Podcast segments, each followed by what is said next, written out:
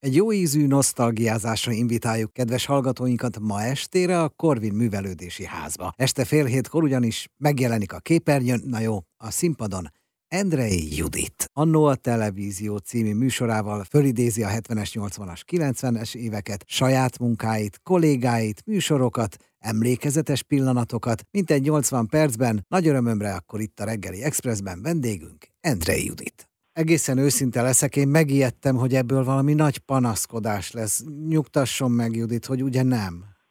Nem, nem, nem. Sőt, éppen, hogy, éppen, hogy egy nagyon jó ízű emlékezés, ami persze belefolyik a jelenbe is, hogy nem szeretek és nem akarok sírni, ríni, én inkább boldog vagyok, hogy akkor és azokkal az emberekkel dolgozhattam együtt, és egy ilyen jó ízű nosztalgiázás lesz ez a saját életemmel kezdem, ugye, mert visszaidézem a közös gyerekkort a jelenlévőkkel, mert hát kijön el erre a találkozóra, általában az 50 pluszosok és azon túliak, és aztán, aztán persze, hogy megemlékezem olyan kollégákról, műsorokról, amikben vagy magam is benne voltam, vagy sokszor konferáltam bemondóként őket, tehát nem csak velem töltenek, hanem az egykori televíziósokkal, így például Antal Imrével, oh. Déri Ancsival, megidézem az ablakot, mikor az ablakot hozom szóba, akkor mindig szinte úgy felsóhajt a terem, hogy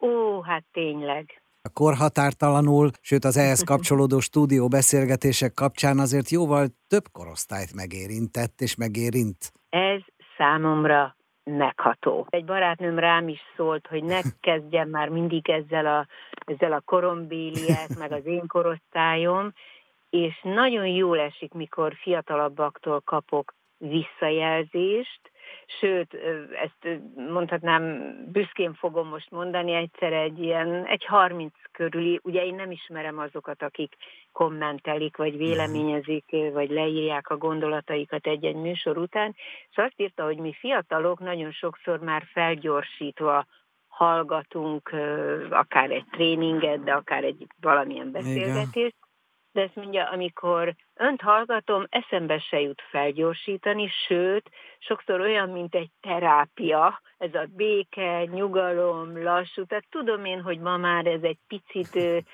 akár avittasnak is számít, de hát nézze, ez, ez már az én játékom, az én, az én döntésem, hogy kivel, miről, hogyan, milyen tempóban beszélgetek, és azért mégiscsak vannak, akik szívesen csatlakoznak hozzám. Fájt-e a szíve, amikor válogatni kellett a műsorok, a bejátszások, a képek, a videók között? Mm, nem könnyű, mert azért nem sok minden lelhető fel, oh. ami így szabadon használható. Mm. Én is az internetet bogarászom, mint sok mindenki más.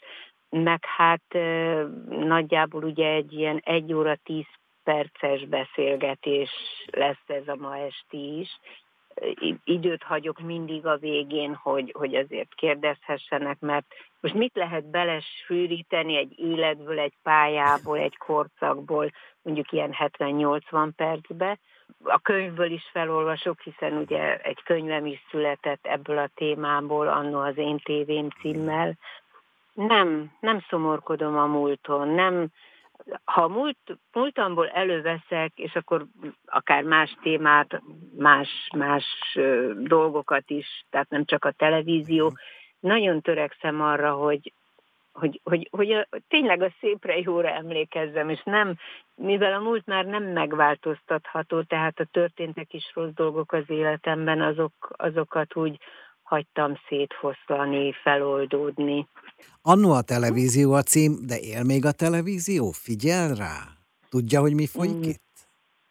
Igen, tehát én nem vagyok az a régi tévés, aki azt mondja, hogy nincs is televízióm, régen kidobtam, én aztán soha nem nézem, tehát kíváncsiságból új dolgokra mondjuk így rápillantok, a tévében is azt szeretem, amit magam is csinálok, tehát leginkább a jó ízű beszélgetéseket szeretem. Mondjuk tudom, hogy az én műsoraimat is sokszor főzés, takarítás, autózás közben hallgatják. Én magam is gyaloglás közben hallgatok ilyen, ilyen dolgokat. de én azért nagyon szeretem nézni egyszerűen csak az arcokat, a reagálásokat, a felcsillanást, az elszomorodást, az elgondolkozást. Egy emberi arc az tényleg csodálatos térkép. Mm. Úgyhogy igen, nézem a jelen televíziót, közel sem annyit, mint valaha, de, de látom, ami zajlik. És most ne kérdezze meg, hogy tetszik vagy nem tetszik, mert nem szeretem kritizálni a jelent, inkább azt mondom, hogy elfogadom, hogy a világ változik, de... Három pont. Igen, szeretek. Nem tudom, hogy ezt erre felfigyelted, de szeretek általában három pontot rakni a írásaimban, vagy bejegyzéseimben. Igen. Igen mindenkit meginvitálok az endreijudit.hu honlapra, és ott az előadások között keresgélve, akkor egy nagyon jó utolsó kérdésem van. Egyrészt hol a boldogság mostanában, másrészt hol érem én azt el? Nem kergetem a boldogság kék madarát.